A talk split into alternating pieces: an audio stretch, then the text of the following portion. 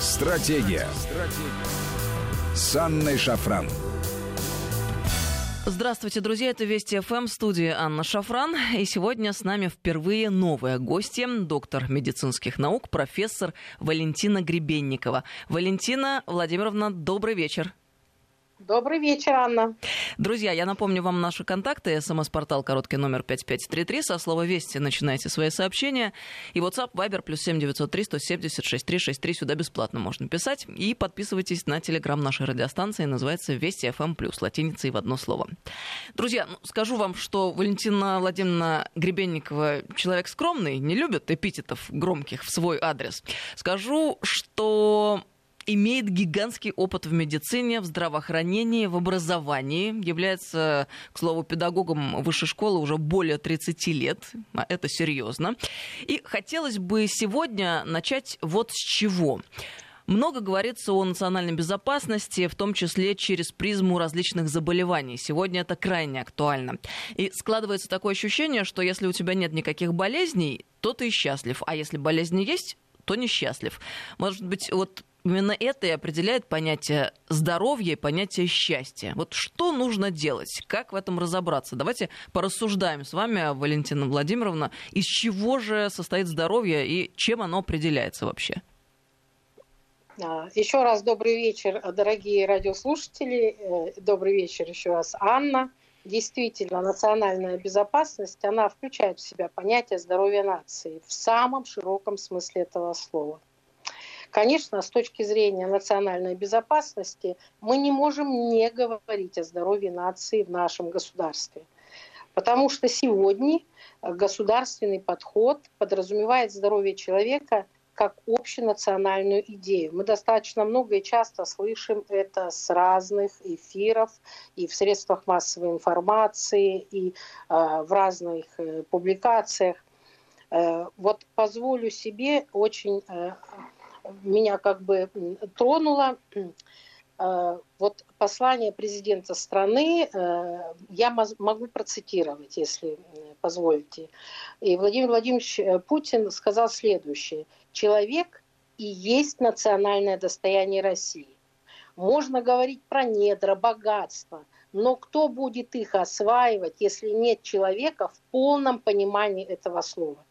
Но вот мне кажется, вот это а, предложение такое глубокое, осмысленное, оно по сути определяет э, основу вот заданного вами вопроса. Валентина Владимировна, давайте сделаем на этом акцент, потому что действительно очень э, такой серьезный тезис. И мне кажется, что вот э, в наши нелегкие времена особенно э, приятно, что именно президент именно эти слова сказал. Потому что в тот момент, когда мы слышим очень часто, мол, люди это новая нефть, мне кажется, что это как-то уничижает некоторым образом человеческое достоинство достоинства. То есть мы начинаем к человеку относиться к людям как к ресурсу некому для извлечения прибыли. А вот здесь совершенно противоположный подход, действительно.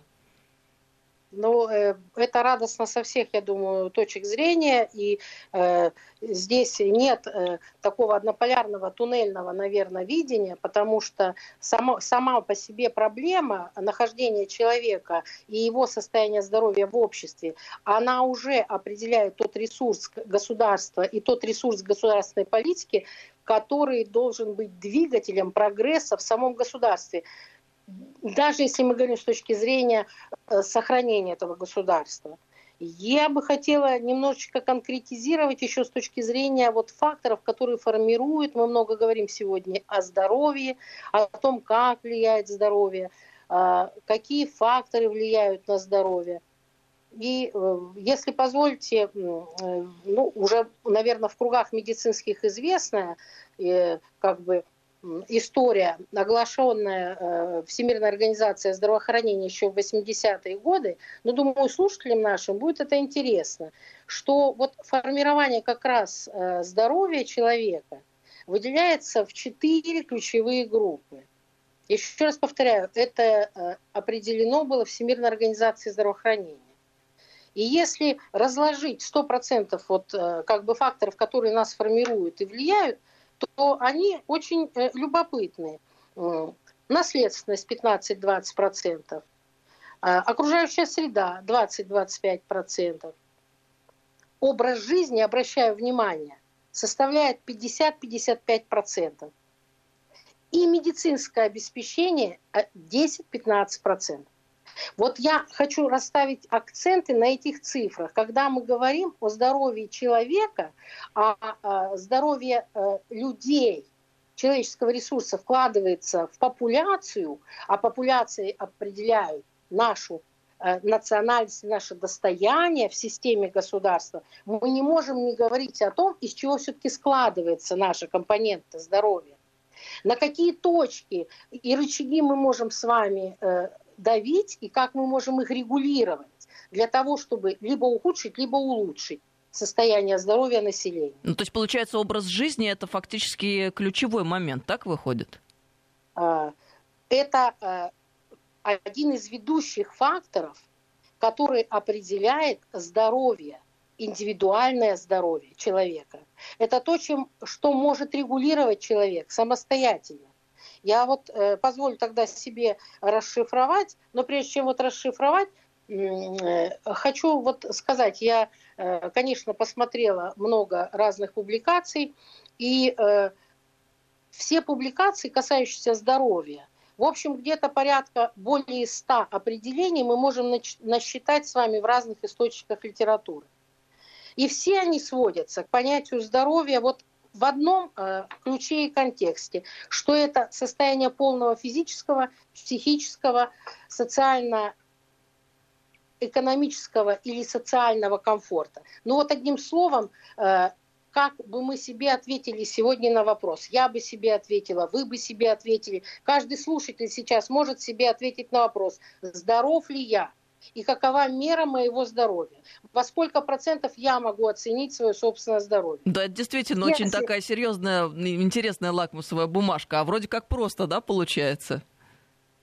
А на самом деле не так просто, потому что мы можем оценить это сегодня по своим собственным ощущениям, по своему комфорту нахождения э, себя в этом мире, по своим ощущениям есть боль, нет боли, как я себя чувствую, каково мое настроение, каков мой психоэмоциональный фон, э, насколько я, э, э, ну, как бы себя комфортно чувствую, питаясь, занимаясь спортом, ну и так далее. Это очень многофакторная система, которая вот определяет комфорт нашей жизни, складывающая из многих компонентов.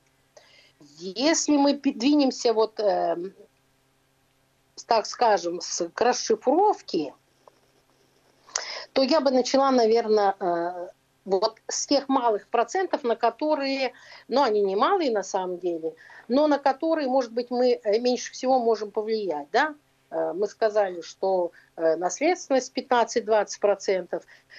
И действительно, ну как мы можем изменить с вами родителей? Там наших бабушек, прабабушек. Но мы родились от них, и мы не можем с вами изменить наш генетический фонд я не знаю, возможно, когда-то, где-то, в будущем, но... Но лучше бы этого не было, честно говоря. Это как-то очень напоминает Евгенику. И ведет а не вот туда. Хочется, хочется быть все-таки похожей на бабушку, хочется быть похожей на маму. И даже радуешься, когда ты чувствуешь вот эту похожесть на своих любимых каких-то предков. Конечно, это связь, мы... Э, связь с предками, связь э, с родиной, с историей своей. Это все очень важно. Э, совершенно верно. Но вот в этом контексте есть прямая ведь еще и связь со твоим здоровьем. То есть крепкие, здоровые родители, конечно, рожают, как правило, крепких и здоровых детей. И, но ведь э, с точки зрения наследственных факторов можно посмотреть еще и с другой стороны. Когда мы знаем наши наследственные факторы, это является предиктором, который дает нам в жизни профилактировать определенные заболевания.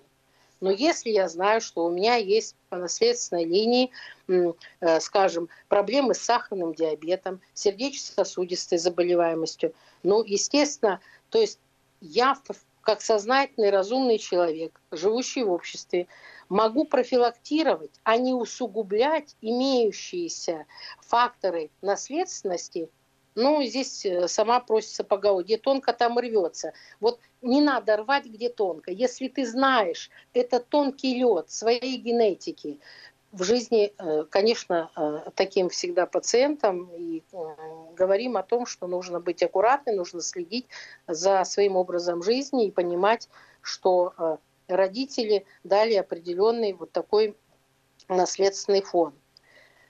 Ну, позволю перейти э, к тому, что тоже, наверное, очень сложно можно изменить, хотя сейчас много мы говорим об окружающей среде. Но окружающая среда действительно тоже 20%, и она заложена а, как благоприятные климатические условия, как экологические условия жизни, наши бытовые условия. Ну, такая, знаете, многофакторная а, Э, жизнь в того, что, в чем мы живем, где находятся наши э, дома, там, дачи и так далее. Конечно, когда благоприятная экологическая обстановка, это замечательно. Но каждую пятницу и субботу, да простят меня москвичи, и все, кто выезжает на дачи, с одной стороны, э, мы радостно наблюдаем, что все едут повышать свое здоровье через как раз уезжая на природу выезжая за город, выходя из урбанизированного города, который несет нагрузку э, различными стрессовыми факторами. И, в общем, э, это только э, может оптимизировать. Ой, кстати, ну, давайте, давайте зафиксируем этот важный факт, на мой взгляд. То есть вот эта урбанистическая модель э, с высокой концентрацией людей и ресурсов, это не есть хорошо для здоровья каждого отдельно взятого человека в финале получается да. в результате. Это абсолютно, э, это факт, э, который подтверждается еще и статистическими показателями. Действительно, именно в э, городах урбанизированных, крупных мегаполисах чаще встречается факторы, которые идут параллельно со стрессовыми, э, со стрессом. Это повышенные нагрузки, повышенный эмоциональный фон, э, это люди, страдающие, ну, большая часть их населения страдает бессонницей. Я сравниваем, если мы с сельскими жителями с жителями, которые не подвержены такой информационной, я бы сказала, и шумовой а, атаке из окружающей среды, ну, это, знаете, наверное, отдельная тема для разговора, которая действительно не нужна, э, и она достаточно актуальна, потому что окружающая среда – это же не просто воздух, это все, это воздух, вода, почва, э, все тоже совокупный, отдельный такой серьезный пласт, э, с которым нужно научиться жить в гармонии человеку. И когда мы об этом говорим, и когда мы познаем э, эти аспекты, безусловно, э, мы пытаемся избежать похода по тому тонкому льду, который нанесет нам ущерб в состоянии здоровья. Э, Образ жизни Я мы подобрались плавно. Вот, да, да, да. Пере, вот э, к образу жизни. Вот самый, наверное, многофакторный, но в то же время достаточно регулируемый самим человеком э, компонент 50-55%. Только вдуматься вот в эту цифру, собственно, э, такой, знаете ли, ресурсный фундамент, который мы можем закладывать, а, в детях с детства, ну и, б, развивать в себе в процессе всей своей жизни. И вот э, если мы говорим об образе жизни, то он включает в себя кроме того, что э, рациональное э, рациональное питание – это обязательно адекватная двигательная активность. И это социологический и психологический комфорт. Но не могу не остановиться и на вредных привычках. Вот когда все эти э, составляющие, они живут воедино – тогда действительно мы говорим, да, образ жизни, э, скажем, на 5. А когда э, у нас э, вредные привычки превалируют, двигательная активность превратилась в сидячий образ жизни, рациональное питание превратилось ну, в негр, я сказала бы, в нарушении всех правил и норм сбалансированного питания и переходом на фастфуд и различные напитки, ну так скажем, не э, чужеродные, возможно, нашему организму, типа Кока-Колы и всякие Bull и прочие ну, прочие напитки, которые тоже несут ненужную нагрузку для желудочно-кишечного тракта. Поэтому вот каждый аспект в образе жизни, он маловажен. Но питание человек может регулировать? Может. А, э, двигательную активность может? Может. А, свой психоэмоциональный комфорт обеспечивать? Конечно, может. И здесь нужно просто, наверное, э, сказать, что надо работать над собой с точки зрения, если мы говорим о психоэмоциональном комфорте. Каждый фактор вы имеете как в виду это... немаловажен, то есть все имеет значение. Вот просто, Валентин Владимировна, это очень интересно то, что вы говорите, потому что мы как привыкли вообще смотреть на проблему здравоохранения. Что такое здравоохранение? В чем, э, э, от чего зависит здоровье? Ну, конечно, медицина, медицинская отрасль. А тут выходит, что на самом деле, как вы сказали, всего лишь 10-15% эта доля занимает в общем, в общей картине э, тех самых составляющих их э, здоровья. То есть э, на ну, самом деле э, совершенно такой э, ну, как, иной подход. То есть наследственность, окружающая среда, образ жизни. Образ жизни вообще 50%, а это то, что каждый из нас может вполне себе контролировать спокойно и адекватно. И тут становится ясно, что государство, если оно э, всерьез берется за вопрос здравоохранения с точки зрения долгой стратегии, э, не может не рассматривать вот всю совокупность этих э, составляющих. И хотелось бы, чтобы наконец была вот эта картина так очень грамотно выстроена. Мне кажется, это прям такой вот и интересный подход. Мало кто об этом задумывался. Именно процентные соотношения, те, которые вы назвали. Ой, совершенно верно. Вот, э, знаете, есть замечательная Uh, уже такая, uh, как говорят, да, бородатый анекдот, такое выражение еще со, со времен Сократа. В здоровом теле здоровый дух. И можно ее повернуть наоборот. В здоровом духе здоровое тело. И, и вот э, это вообще такая концепция э, жизнеобеспечения самого себя как организма, если мы говорим. Я вот, э, пока вы сейчас э, говорили, вспомнила, когда вот, ну скажем, не было фитнес-центров, а сейчас они есть, их много. Даже иногда едешь по небольшому какому-то поселку, смотришь фитнес-центр. Ну, прямо удовольствие. Спортзалы, площадки. Ну, короче говоря, появляются какие-то инстру... инструменты, благодаря которым мы можем сами э, Совершенно... контролировать ситуацию. Совершенно вот, верно. Смотрите, давайте Со... мы немного обобщим вот эти вот э, отдельные тезисы, которые вы нам сейчас озвучивали. Ведь мы к чему ведем? К тому, что э, на самом деле вот обозначенная вами картина, она отвечает на главный э, сегодня вопрос – который перед нами стоит в области здравоохранения. Ведь есть же два подхода.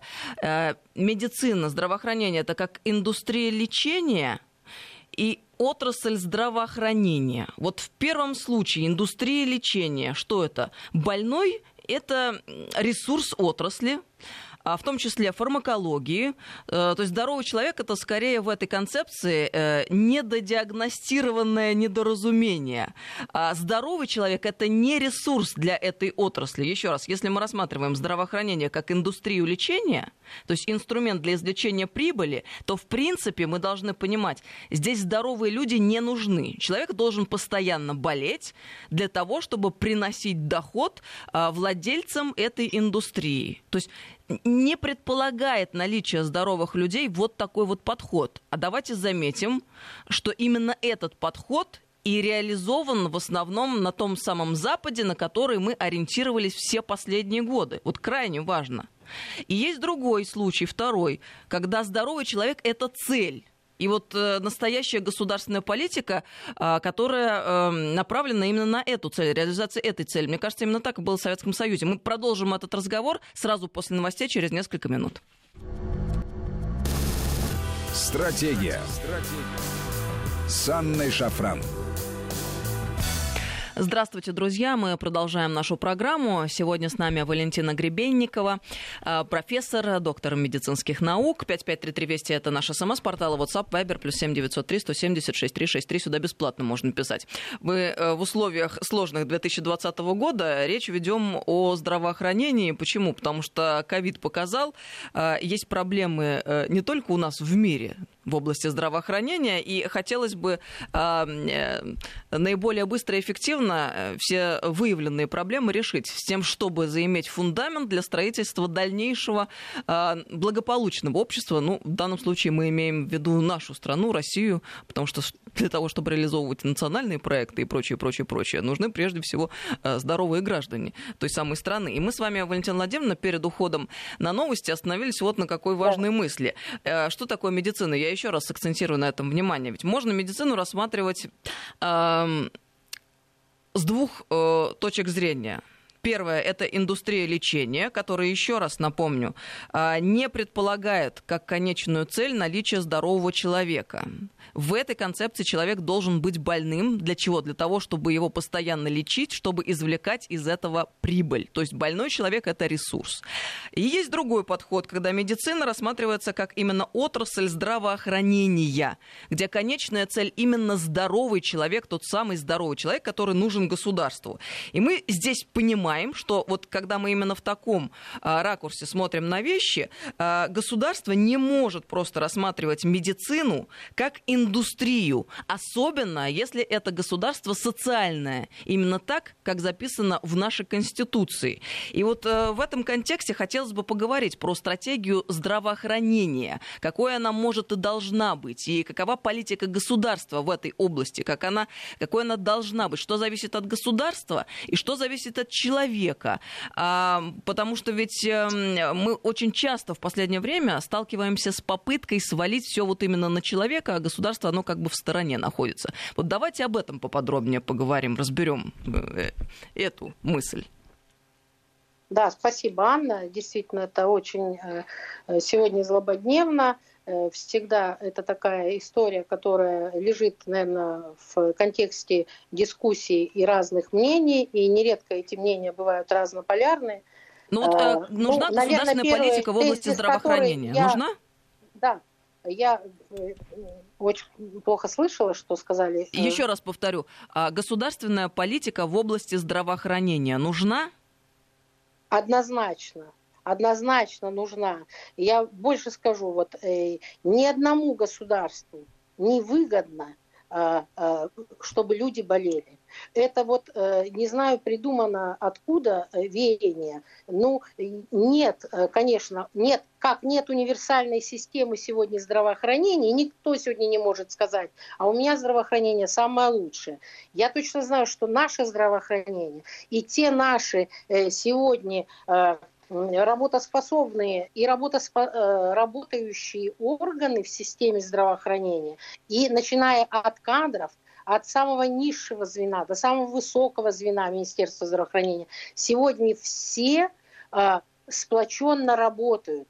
Мы сегодня не дали срывов в ковиде. Об этом много говорят все. И э, горжусь, что могу это повторить э, еще раз в эфир.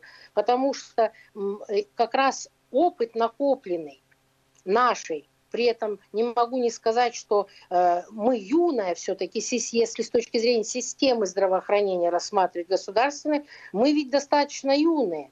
Потому что э, в целом ведь сама система у нас э, здравоохранения, если мы посмотрим историю, она ведь э, основные такие постулатные вещи зародились в Советском Союзе после уже после революционный период и они были заложены э, основоположником Симашко Николая Александровича, где был прописан как раз а.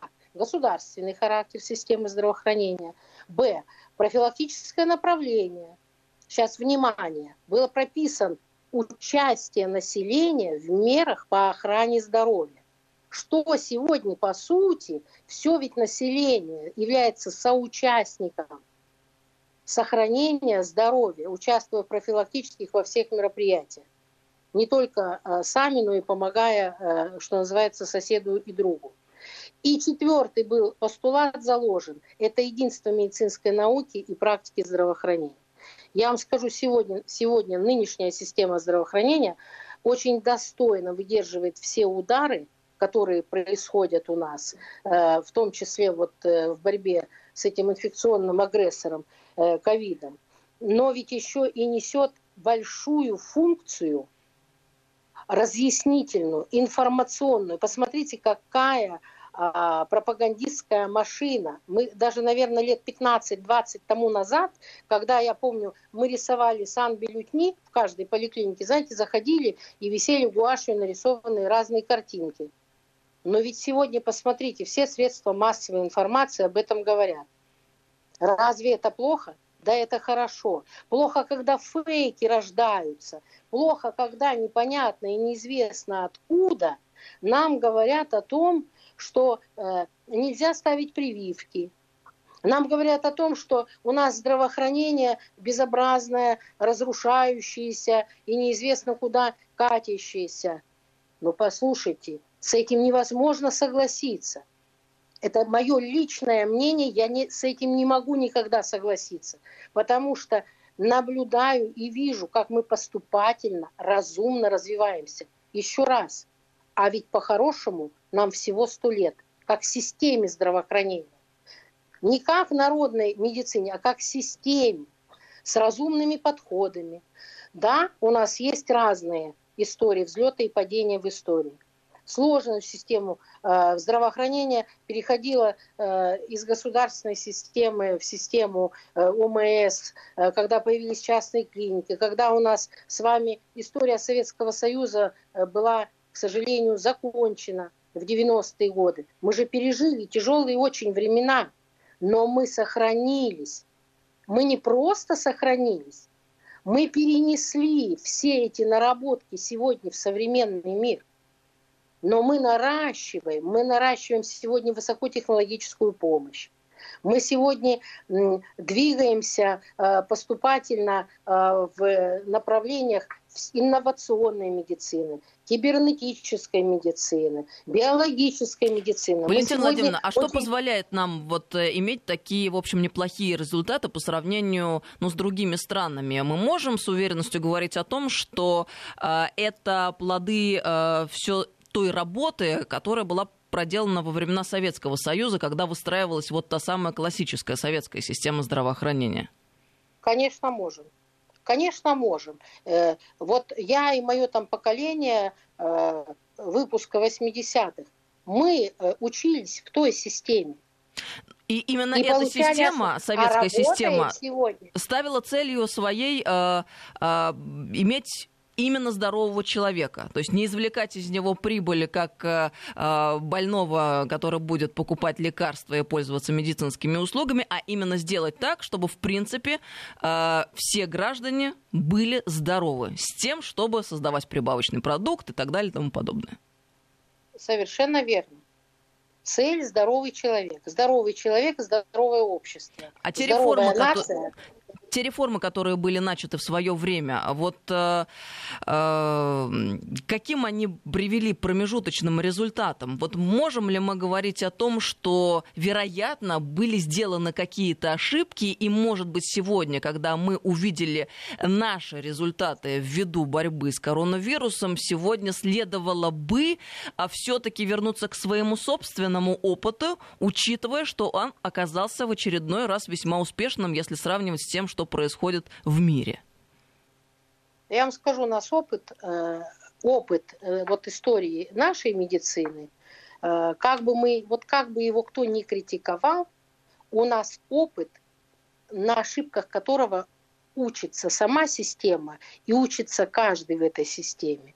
Каких-то таких глобальных, критичных вот ошибок сказать невозможно. А, вот э, ушли э, после 90-е годы, прямо был такой, помните, э, ну, не, он, конечно, остыл, мне кажется, в настоящее время, частные, частные практики, прямо все врачи побежали не создавать клиники, а частная практика. Открылось индивидуальное, индивидуальное предпринимательство. Ну и, и практически, вы знаете, это в какой-то степени захлестнуло, но при этом параллельно ведь шла модернизация здравоохранения. И я помню, как появлялись первые томографы, как появлялись первые компьютерные э, томографы, появлялись аппараты УЗИ экспертного класса, э, эндоскопическое оборудование, и как мы быстро стали догонять Европу, в которую все время нам говорили, там лучше, там лучше, надо ехать туда, надо ехать сюда. А сегодня, если мы посмотрим с вами на туризм Медицинский. У меня, вот, если такую мы зададим с вами как бы с такой вопрос на будущее, то мы посмотрим, что сегодня-то как раз мы достигли такого уровня, нам не то, что не стыдно, мы гордимся очень многими результатами в, вот, в системе здравоохранения, в том числе высокотехнологической помощи. Хорошо, Валентина Владимировна, а вот оптимизация медицины, она вообще-то, ну так складывается ощущение, не совсем напоминает то, что называется системой Симашка. Ведь это скорее какие-то некие рыночные, а не социальные подходы к охране здоровья. Разве нет? Нет, я не могу сказать, что оптимизация, э, смотря что мы подразумеваем под оптимизацией. Ну вот когда, например, э, укрупнялись э, больницы, закрывались какие-то как бы лишние, закрывались больницы в небольших населенных пунктах и так далее. Э, вот в этой истории я бы так вот, наверное, масштабно-глобально не говорила. Почему? Потому что в каждой э, такой обостренной э, ситуации для жителей, где что-то закрывалось, знаете, это конкретное, может быть, э, разбирательство. Но были действительно, э, я знаю, что закрывались какие-то лечебные учреждения, в которых, ну, скажем, закрывалось отделение ну нет роженицы, ни одной. Вот постарело население, э, никто не остался из молодых. Зачем содержать? целое отделение, где уже не рожает никто последние, скажем, 10 лет. Вот это разумная оптимизация. Это а вы там, как раз где, конечно... про ФАПы, которые ликвидировались, и оставались только врачи общей практики, а специалисты исчезали. Ну вот мы же это увидели. Но ведь в результате... Мы не, знаете, не затянули это на многие годы. Мы же, посмотрите, мы быстро стараемся сейчас вернуться в историю ФАПов. И ФАПов, ФАПы наращиваются везде, ведь по всей стране. Просто в результате, Здесь... Э, нам люди же пишут, слушают нас, в результате попасть к специалисту в глубинке э, зачастую стало довольно сложно, если там не невозможно. Вот ждут месяцами, например, очередь может быть. Но это а, же тоже неопровержимый а вот... факт. А вот здесь как раз вопрос э, к мобильности и оперативности работы Министерств здравоохранения на местах. А, вот здесь как раз выстраивание маршрутизации и э, логистики доезда пациента – или наоборот к пациенту доезда медицинской помощи. Вот здесь тоже ведь нельзя, знаете, однополярно всем сказать, вот будет так и, и пустить на э, всю территорию государства нашего российского. Мы же в, очень живем разной, сложной, очень многомерной географии. Если мы возьмем с вами э, Якутию, Красноярский край, Дальний Восток, там одна плотность населения – а если мы возьмем Москву, Московскую область, э, Санкт-Петербург, Ленинградскую область, там другая плотность населения. И здесь мы не можем одинаковых э, путей решения. И это, наверное, правильно. И невозможно здесь, знаете, как универсальную таблетку от всех болезней нельзя изобрести. И, наверное, никогда ее не будет. Так невозможно дать рецепт в каждую территорию. Как лучше, а как хуже. Вот эта мера ответственности э, как раз государственной системы. Сделать медицину доступной, не, потеряя, не потеряв качество, и э, сохранить кадры в парадигме не услуги, а в парадигме служения людям, где я работаю и где я живу. Вот, мы подобрались к очень важной мысли, собственно, а, которая является продолжением, продолжением того подхода, который предполагает, что медицина это все-таки а, область здравоохранения, а не индустрия. Но у нас вот такая парадоксальная, на мой взгляд, складывается ситуация. То есть, с одной стороны, мы продекларировали в Конституции, что мы социальное государство, и как бы предполагается, что в финале а, должны иметь здорового человека в результате действий, предпринимаемых государством, да? А, вроде бы вот такая логика. Но одновременно с этим у нас все превратилось в услуги, а там, где есть услуга, значит, есть обслуживающий персонал. Служение не предполагает а, такой подход оказанию услуг. Но разве не так? Знаете, э, с точки зрения профессионала, я скажу, я э, всегда, я думаю, таки, все коллеги э, созвучные э, будут сейчас со мной. Это очень больно. это для нас очень травматично, если хотите, потому что как так получилось и как-то этот термин прилепился к нам, к докторам, что мы услуга. Ну, первое время все очень критично оценивали, когда к сожалению, у населения закрепилась отчасти эта парадигма. Это тоже не совсем правильно, потому что масса врачей, масса медсестер и даже, если хотите, санитары, которые э, получают совсем скудную зарплату в силу своей непрофессиональной ну, работы, вы знаете, они служат все же.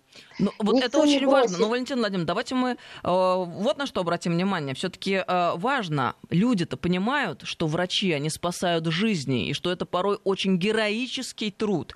И услуга, это как раз не у населения, не у людей, а это именно такая государственная политика была, что услуга должна быть оплачена, и все у нас кругом услуги. И учителя услуги, и врачи это услуги.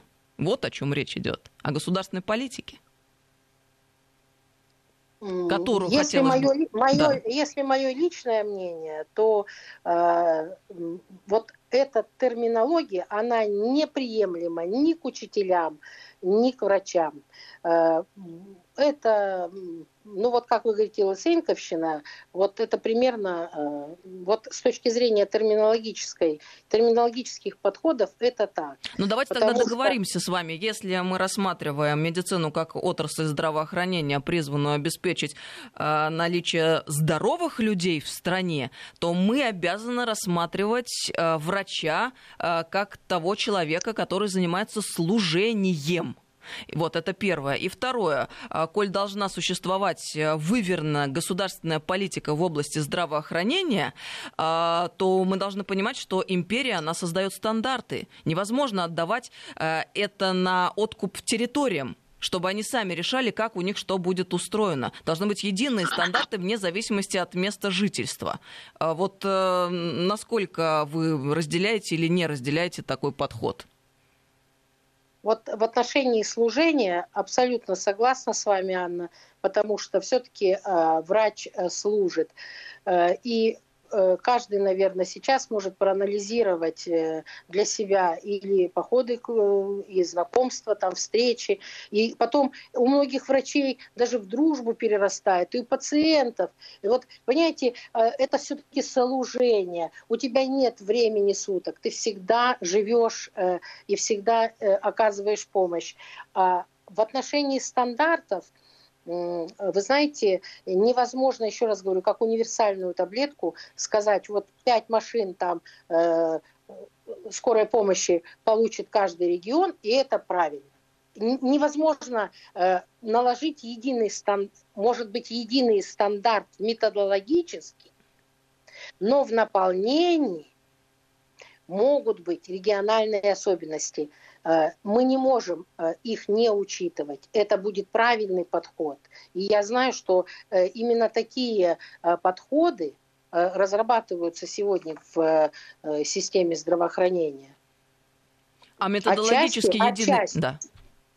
отчасти это всегда поиск. Отчасти это всегда поиск, отчасти это всегда пилотные проекты, и уже на, основ, на основе каких-то пилотных проектов, конечно, идет дальше э, механизм уже внедрения в практику. Так было всегда, и так идет. Но вот знаете, может быть, в силу того, что мы сейчас очень много э, говорим о здравоохранении, медицине, и отчасти даже благодарны мы все, может быть, что вообще про медицину стали больше говорить и много говорить потому что для нас это важно. В рамках служения мы хотим, чтобы люди были здоровы. И государство хочет, чтобы в государственной системе люди тоже были национальным достоянием здоровы. Но только пока, мне кажется, государство у нас внятно не сформулировало это свое желание, а хотелось бы, чтобы это было сделано. Ну, наверное, мы именно поэтому с вами сегодня а, на эту тему и беседуем. Но я еще раз тогда хочу зафиксировать. Врач это должен быть государственно значимый человек. А, Однозначно. С точки зрения рациональной для достижения результатов, о которых мы говорим, ну и даже, знаете, с точки зрения нашего национального менталитета. Мне кажется, вот русский человек, он иначе к врачу относится согласиться не может это, конечно же, не официант, предоставляющий услугу, это просто, ну, в корне противоречит всему тому, что мы себя представляем. И теперь, вот, мне кажется, 2020 э, год, в частности, это тот самый момент, когда мы сами о себе очень много начинаем осознавать. А после того, как осознали, надо ведь и следующий шаг сделать. Надо документально закрепить все те осознания, которые позволили бы нам успешно э, развиваться в будущем. Совершенно верно. Вот подписываюсь под каждый вашим словом, э, потому что это действительно так. А что э, у нас сегодня с методологией? Э, вы согласились с тем, что методология все-таки должна быть единой, единые стандарты, но складывается ощущение, что как-то не наблюдается у, э, таких подходов сегодня у нас. Ну, опять же, наверное, я не могу э, с этим согласиться, потому что э, как раз сегодня э, очень активная ведется работа по всем направлениям. И если мы с вами посмотрим все, посмотрите, медицинская палата – сегодня очень активно э, пишет и каждый день какие-то проекты э, по скорой помощи, по доступности, по качеству. Э, двигаемся дальше. Сегодня очень активно общественные организации пациентов тоже включены в этот процесс. А сегодня мы не можем не говорить о том, что большой блок идет работы в Госдуме по, э, и в первом чтении уже рассмотрен проект по ряду вопросов, связанных э, с организацией э, системы ОМС. Это колоссальный труд. Вот все сразу сейчас, наверное, и быстро переломать, это тоже неправильно. Пусть будет чтение, пусть будет обсуждение, пусть будет разного рода дискуссии. Нельзя отрицать никаких мнений. Э, сегодня кажется нам это хорошо, а завтра мы, извините, ночью поспим, а утром вдруг подумаем, наверное, может быть, здесь бы я сделал уже не так, а по-другому. Но вот ваши вот слова, так... Валентина Владимировна, они воодушевляют, потому что э, мы-то порой думаем, что совсем все плохо, гипс снимает, клиент уезжает, а на самом деле, если разобраться, то все-таки не до такой степени, а если сделать еще один шаг, то ну, получается, в общем-то, весьма и неплохо. Совсем неплохо. У меня вот именно вот это отношение, которое формируется, все время думаешь, откуда эта роза ветров идет, почему она нас вот захлестывает. Полминутки такой, остается. А, в, ну, в такой колоссальной иногда критики, а, критиканстве даже я больше бы сказала, чем в самой сути и содержании. Потому что а, ведь Сегодня, э, посмотрите, как много сделано. Э, у нас сегодня перинатальные центры сколько открыли. Онкоцентры сегодня в каждой территории практически э, новые, современные построены. Сегодня сосудистые центры. Валентина Владимировна, должны заканчивать. К сожалению, время очень быстро вышло. С другой стороны, понимаем, что и работать тоже есть над чем. Болевые точки мы с вами обозначили. Спасибо.